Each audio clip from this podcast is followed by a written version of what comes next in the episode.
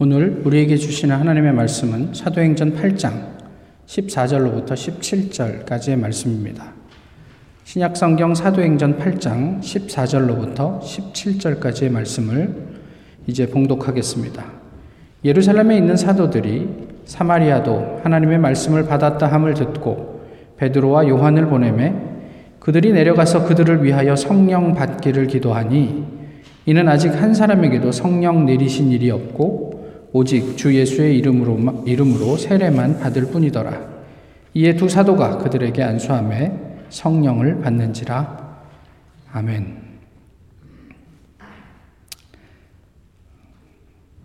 사마리아는 아, 남북 이스라엘이 나뉘었을 때 북 이스라엘의 수도이자 또 그 지역을 통칭하는 어, 이름이기도 합니다.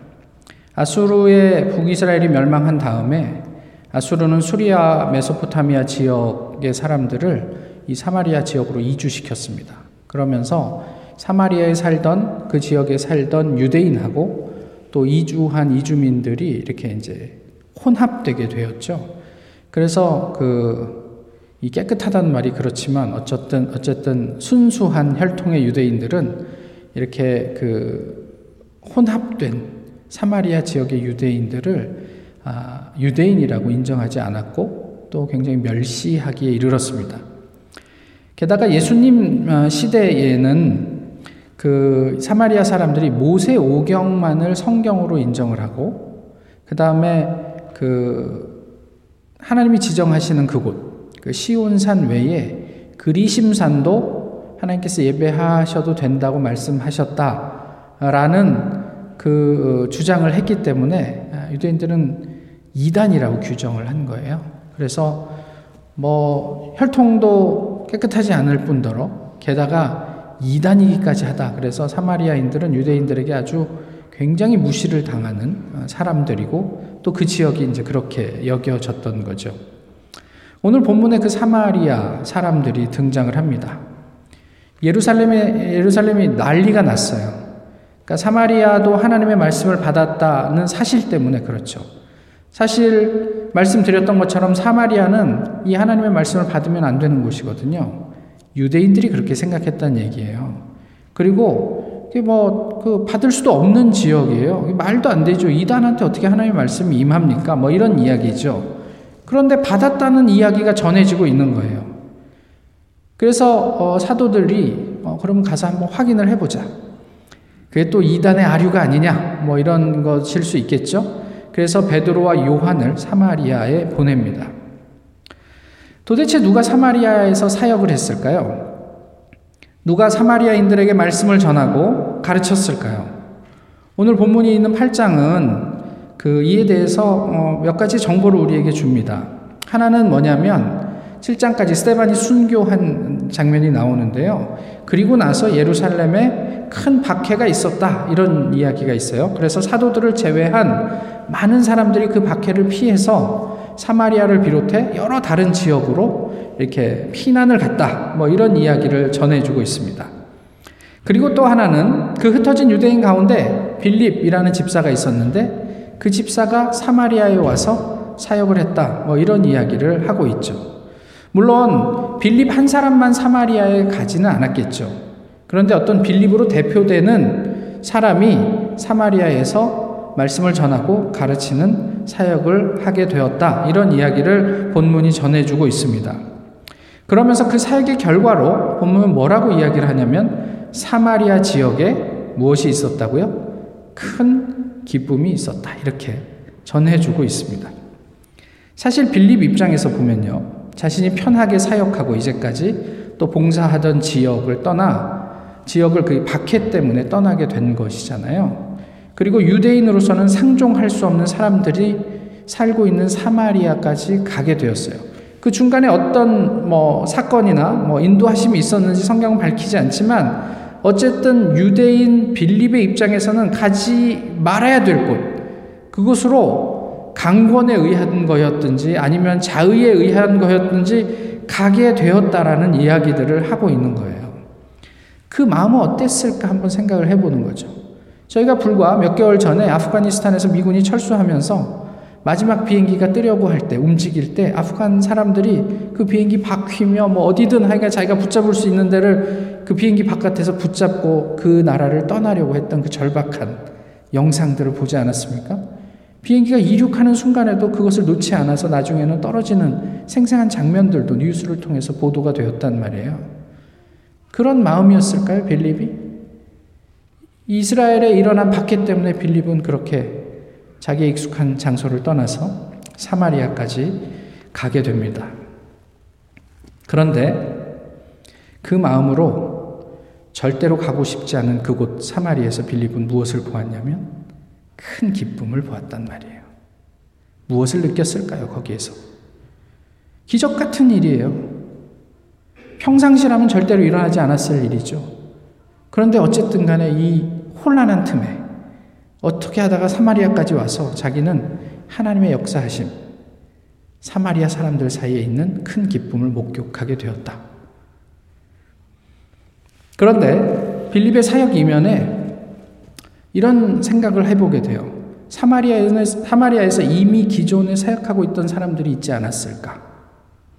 그렇지 않고서야 이렇게 짧은 기간에 빌립이 사역을 하는 것을 통해서 이렇게 놀라운 어떤 변화나 어떤 이런 열매들이 목격될 수 있을까? 이런 생각을 해보게 되는데 이 생각이 어디에까지 소급이 되게 되냐면 요한복음 4장에 보면 예수님께서 일부러 사마리아를 지나시다가 수가성에 머무르시잖아요. 그러면서 정오에 물을 길러 오는 여인을 거기서 만나는 장면을 기억하시죠? 그때 무슨 일이 있었습니까? 이 말씀 자체이신 예수님과 이 여인이 만나는 장면이 있어요. 그리고 많은 대화를 나눕니다. 근데 이 여인은 왜 정오에 물을 길러 나오죠? 사람을 만나고 싶지 않아서예요. 보통 해가 떨어지고 기온이 좀 떨어지면 사람들이 와서 물을 길러 가는데 이 여인은 어떤 이유에서든지 사람들과 만날 수 없는 여인이었고 또 사람들과 만나게 되면 아마도 그런 어떤 그, 그, 그 냉소적인 비난 내지는 그 눈길 이런 것들이 싫어서 아무도 오지 않는 정오에 물을 길러 나왔겠죠. 그런데 이 여인이 예수 그리스도를 만나고 그 말씀에 직면한 다음에 어떻게 됩니까? 자기가 피해 다녔던 사람들 향해 가잖아요. 그리고 그들에게 얘기합니다. 내가 그리스도를 만났다. 이렇게 이야기를 해요.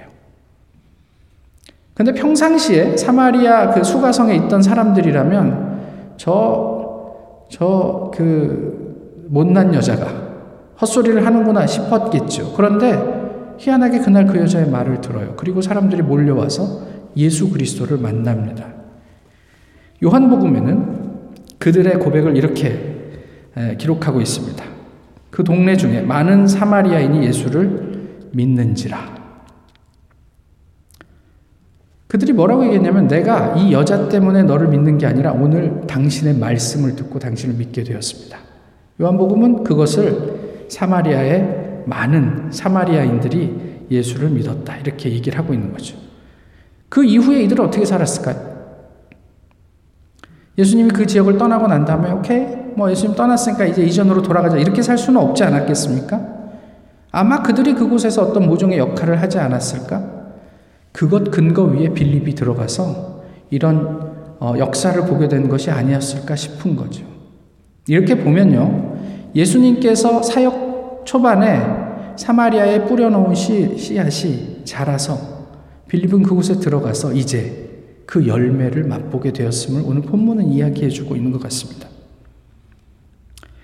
본문은 또 한 사람을 소개하는데요. 저희가 읽진 않았지만 사마리아 사람들이 하나님처럼 따르던 사람, 이름이 시몬이라는 사람을 소개하고 있습니다.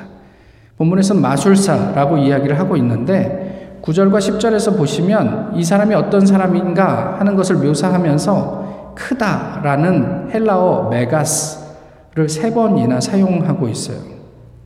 사람들이 흔히 주목하는 거죠. 이 사람은 사람들이 가지고 있지 않은 어떤 능력을 가지고 있었어요. 그래서 어떤 그런 마술, 마술을 행하니까 사람들이 그 앞에서 꼼짝을 못하는 거죠. 하나님처럼 여기고 그는 존귀한 자, 큰 자, 아, 높은 사람으로 사람들에게 하나님 같은 추앙을 받았다. 이렇게 이야기를 하죠. 그런데 이렇게 하나님처럼 하나님이 된 시몬이 빌립을 만나면서 작아졌어요. 그리고 시몬은요, 본문이 뭐라고 얘기했냐면, 복음을 믿고 세례를 받은 후에 전심으로 빌립을 따랐다. 성경은 그렇게 이야기를 하고 있어요. 놀라운 일이죠. 이 또한 웬만해선 일어나기 힘든 기적 같은 일이었습니다. 이런 기적이 사마리아에서는 일상이 되었고 그 결과로 사마리아 사람들 사이에 큰 기쁨이 있었다. 이게 8장의 분위기예요. 베드로와 요한이 목격한 이 사마리아 상황은 대단히 고무적이었던 것 같아요. 그래서 어, 사마리아에 그 말씀이 들어간다고 이랬던 사람들이 이제 사마리아에 부족한 것, 꼭 필요한 것, 곧 성령에 대한 이야기를 하기 시작을 합니다. 그래서 사람들에게 성령을 위해 성령을 받게 하기 위해서 기도를 했다. 15절에 그렇게 이야기를 하고 또 사람들을 만나서 그들에게 안수함에 사마리아 사람들이 성령을 사마리아 사람들에게 성령이 임했다. 17절은 그렇게 우리에게 말씀해 주고 있습니다. 그런데 여기서 재미있는 사건이 발생하죠. 시몬이 그 장면을 보고요. 베드로에게 돈을 줍니다. 그러면서 성령을 구매할 의사가 있다고 밝혀요. 내가 이 돈 줄 테니까 나도 성령을 좀 삽시다.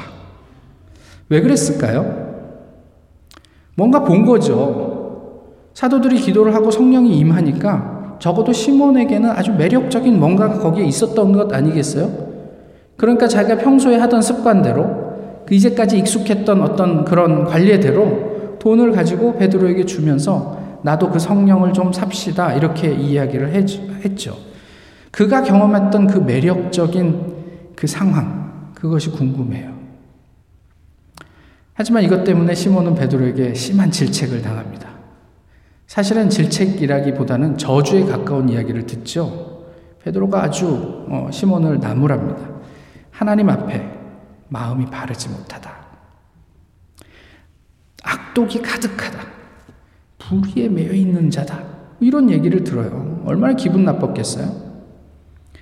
결국 그것 때문에 베드로가 뭐라고 얘기했냐면 너는 복음에 상관도 없고 그로 인해 받을 분깃, 목도 전혀 없다. 이렇게 이야기를 해요.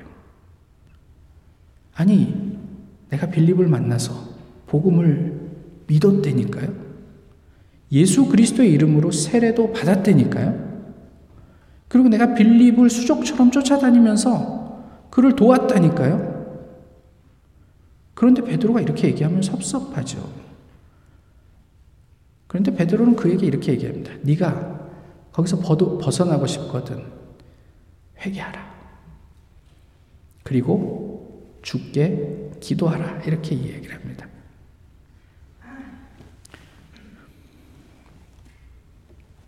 이상하죠. 말씀드렸던 것처럼 복음을 믿고 세례를 받고 빌립을 추종한 이 정도면 이만하면 훌륭하게 신앙생활 한 것 아니에요? 근데 그가 왜 갑자기 이 성령을 돈을 주고 사야 한다고 그런 황당한 생각을 하게 되었을까요? 도대체 시몬은 빌립과 만나서 사역을 하면서 무엇을 놓치고 있었던 것일까요? 아, 오늘 본문의 시몬은요, 현대 그리스도인의 전형처럼 보여요. 믿고 전심으로 신앙생활을 하는 듯 하지만 좀처럼 변화하지 않아요. 그냥 내가 익숙한 대로 그냥 그렇게 살아가고 있는 거예요. 그런 모습을 보여주고 있는 것은 아닐까 싶어요. 지난주에도 말씀드렸지만 저희가 흔히 comfort zone이라고 얘기를 하는데 이건 다양하게 우리가 좀 어, 이야기를 해볼 수 있지 않을까요?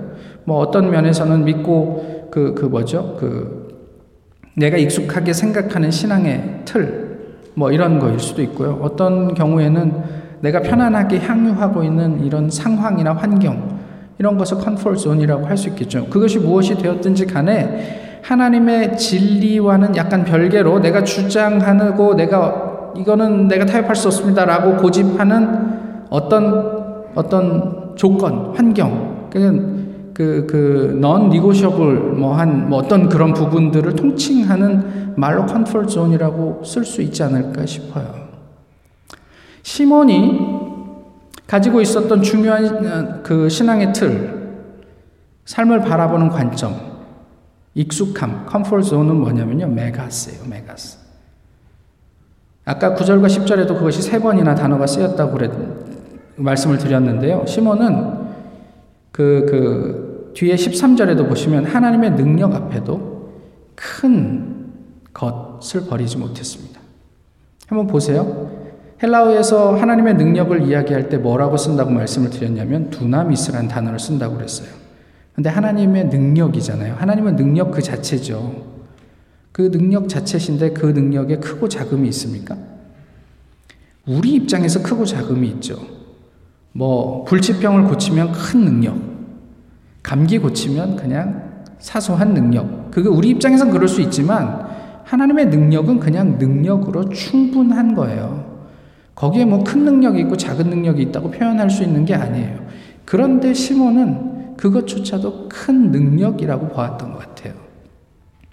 그리고 그것을 내가 소유하고 싶다는 마음을 가지고 싶었던 것 같아요. 그래서 그 하나님의 능력이 어쩌면 자신을 다시 한번 이 사마리아 사람들 앞에, 아니, 나아가서는 이 세상 사람들 앞에 그 큰 사람, 높은 사람, 큰 것으로 만들어 줄 수 있지 않, 줄수 있지 않을까라는 기대를 했던 것은 아닐까 생각을 해보는 거죠. 우리 또한 그것이 무엇이든지 간에 우리가 익숙하게 생각하고 너무 당연하다고 생각하고 어릴 때부터 내가 그것이 뭐 그랬다고 생각하는 그런 틀, 그것을 벗어나지 못하면 자칫 시몬과 별반 다르지 않은 신앙인이 될 수 있단 말이에요. 그런데 오늘 본문에서 얘기하듯이 시, 시몬은 베드로가 얘기했던 것처럼 신앙인이 아니에요. 그냥 그, 그, 우리가 생각하는 그 큰 것과 망할 수밖에 없는 유사한 그리스도인의 지나지 않음을 성경은 가르쳐 준 거예요. 네가 성령을 그렇게 생각해? 네가 중하게 생각하는 은과 네가 함께 망할 것이다. 이렇게 말하는 거죠. 아주 중요한 이야기를 하고 있어요. 저희가 우리의 삶, 우리의 신앙, 우리의 그런 어떤 컨트롤 존을 좀 돌아봐야 돼요. 내가 생각하는 넌 니고셔블한 이것 하나님 이것만은 내가 타협할 수 없습니다. 이거는 그래도 하나님 인정해 주시면 좋겠습니다라고 하는 그것 때문에 베드로에게 아니 예수 그리스도에게 네가 중요하다고 생각하는 그것 때문에 너는 함께 망할 수도 있어. 라고 이야기를 들을 수 있단 말이에요. 다른 하나 또 우리가 벗어나야 할 환경을 좀 생각을 해볼까요? 내가 편한 곳에서는 사실 변화를 기대하기가 어렵습니다. 또 이래요. 편하니까 굳이 불편한 곳으로 가려고 하지 않아요. 그럴 필요도 없고요. 남이 가는 것은 오케이. 당신이 뭐 오지를 가서 선교 활동한다? 박수 쳐줄 수 있습니다. 대단하다. 격려해 줄 수 있습니다. 그러나 네가 갈래? 그러면 좀 생각 좀 해보겠습니다. 이런 거 아니겠어요? 말하자면 이래요. 굳이 뭐 우리가 그 비장하게 오지로 가라 마라 이런 이야기가 아니더라도 우리 좀 전도해 봅시다. 믿지 않는 사람들한테 하나님의 복음을 좀 전해 봅시다. 그러면 아, 제가 그런 데는 좀 소질이 없어서요. 제가 이렇게 잘 모르는 사람 만나갖고는 말하는 게 조금 이렇게 그럴 때 이게 뭐 낯을 많이 가리고 그래서요. 라고 하면서 그냥 이렇게 전도하지 않죠. 그리고 대신 다른 사람이 하기를 바래요. 어떤 사람이 하겠지. 이렇게 생각해요. 그리고 나는 그 사람 후원할게. 기도로 후원하고, 재정으로 후원할게. 그리고 그에 따르는 유익은 누리려고 하는 거예요. 교회를 통해 대리만족만 누리려고 해요. 내가 참여하는 교회에서 이런저런 좋은 일을 했어. 뭐 내가 한 거나 진배 없지. 우리 교회 참 자랑스러워. 그렇지 자랑스러워하지 마시란 얘기는 아닌데요. 그것이 내가 한 건 아니잖아요. 교회도 마찬가지예요. 뭐, 뭐 그렇게 뭐 대단한 무슨 뭐 후원을 하는 것도 아니면서 그렇게 좀 후원해 놓고는 선교사들한테 왕노릇 하려고 그래요. 감나라 배나라. 너 얼마나 사역을 하고 있어? 보고해. 뭐 이런 이야기를 한단 말이에요. 한 사람에게 도움이 될 만큼 후원하는 게 아니고요. 그냥 그냥 미미한 돈을 100명에게 나눠서 줘요. 그리고 자랑만 해요. 우리는 100명의 선교사를 세계 곳곳에서 후원하고 있습니다. 빌립은 사마리아에 가지 않았어도 됐어요. 사마리아에 가지 않았다고 누가 비난하겠어요? 더 효율적이고 더 안정적으로 사역할 수 있는 장소를 찾아서 갈 수도 있었죠. 그런데 그는 사마리아로 갔습니다. 이유는 성경이 이야기하지 않아요. 그는 사마리아로 갔다만 얘기해요. 이렇게 묻는 것 같아요, 성경이. 내가 사마리아로 갈 수는 없을까? 우리가 사마리아로 갈, 사마리아로 갈 수는 없을까요? 우리가 빌립이 될 수는 없을까요? 그런데 이런 거예요. 적어도 우리가 빌립이 되지 못하면 예수님께서 뿌려놓은 씨앗이 자라서 맺은 열매를 거두는 감격은 누리지 못할 거예요. 그거는 가는 사람들의 몫이에요. 우리의 comfort zone에서 벗어나서 도전을 두려워하지 않고 직면하는 것. 어쩌면 그것이 오늘 본문이 말씀하고 있는 성령이 아닐까 싶어요. 그런데 그 성령 받음에 중요한 전제가 있는데 뭐냐면 14절이 얘기하는 말씀이에요. 사마리아가, 사마리아 사람들이 말씀을 받았다. 이미 사마리아에는 그들이 인지하는 성령이 없었을 뿐 성령으로 말미암는 열매, 큰 기쁨을 누리고 있었단 말이에요.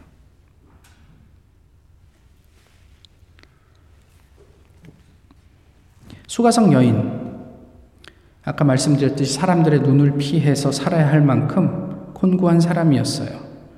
그리고 정오의 뜨거운 햇빛을 감수하고 물을 길러 다니던 사람이었어요.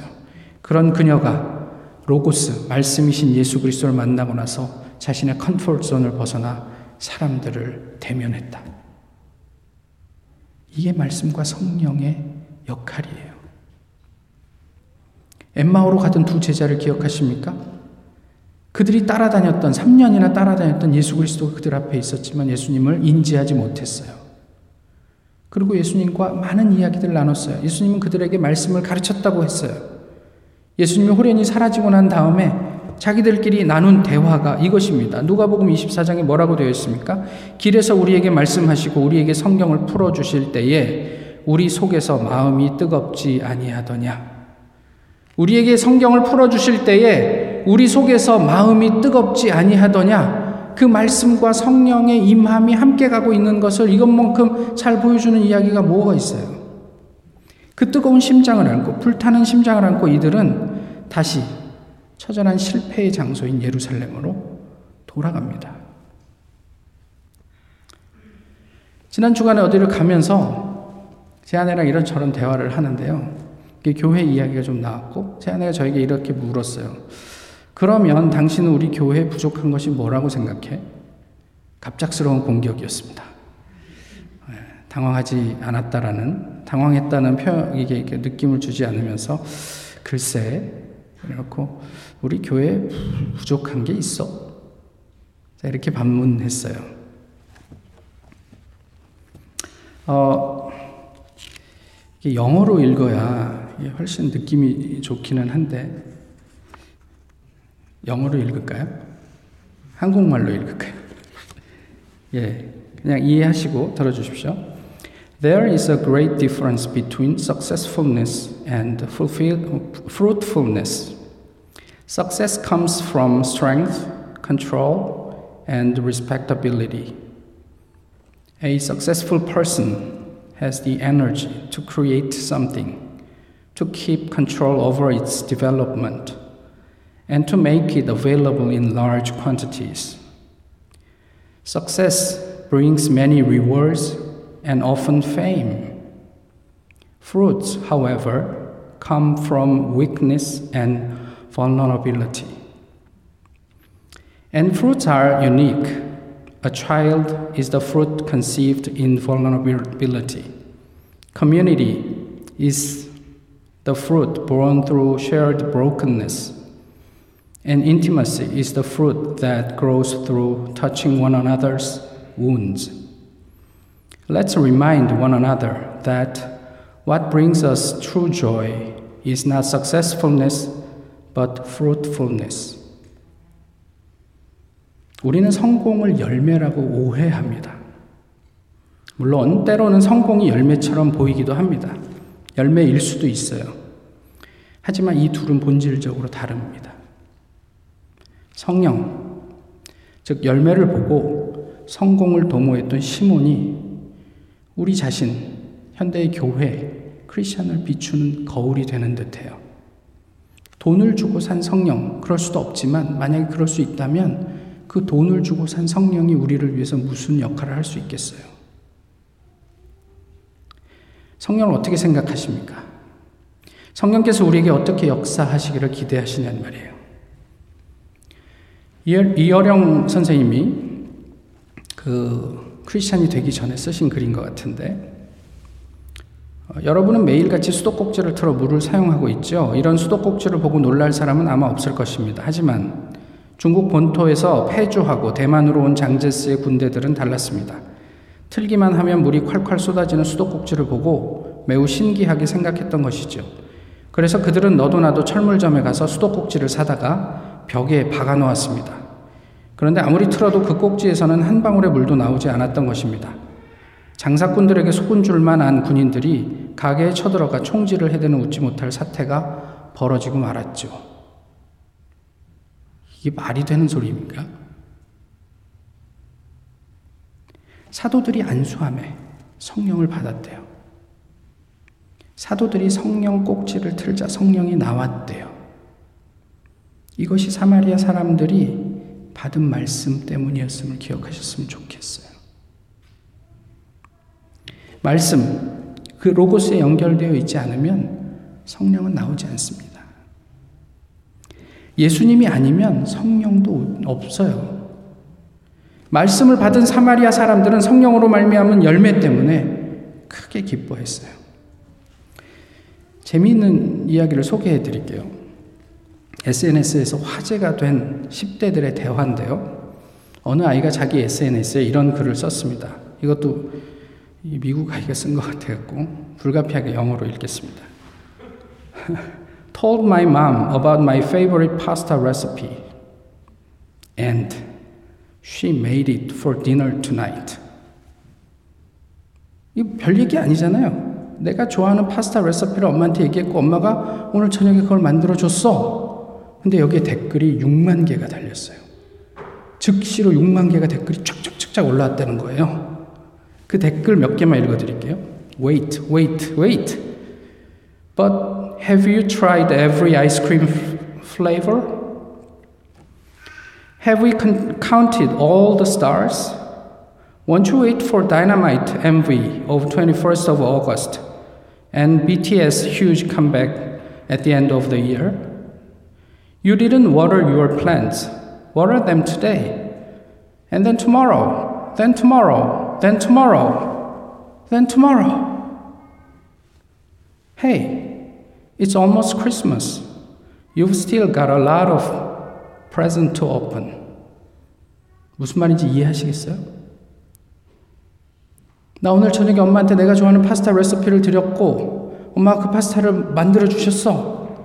그랬더니 답글이 뭐예요? 기다려, 너 아이스크림 맛을 다 봤어? 하늘의 별은 다 카운트 해봤어? 식물에 물은 줬어? 오늘 빨리 줘. 내일도 줘야 되고, 그 다음날도, 그 다음날도 줘야 될 텐데? BTS 앨범이 나오잖아. 좀 기다려봐. 컴백도 하잖아. 기다려봐. 크리스마스가 다 됐는데 선물을 열어보, 열어봐야지. 이게 무슨 말이에요? 못 알아들으시죠? 10대들은 알아들어요.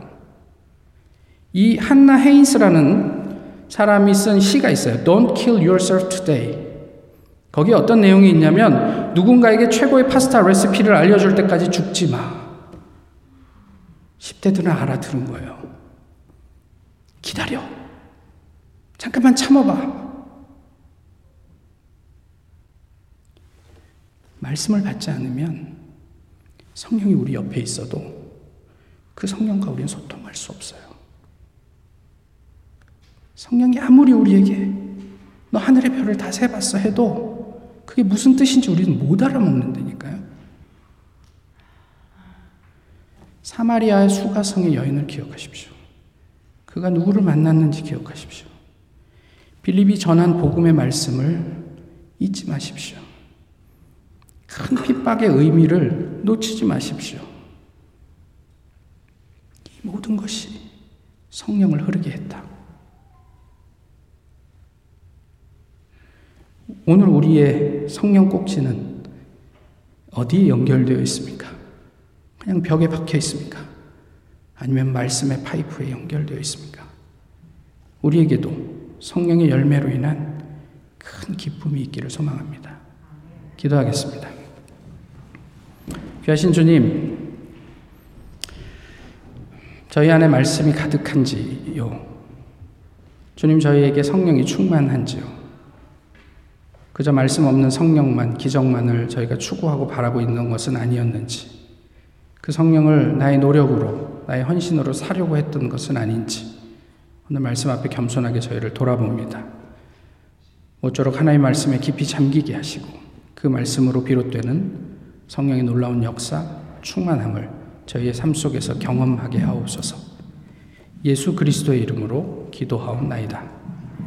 아멘.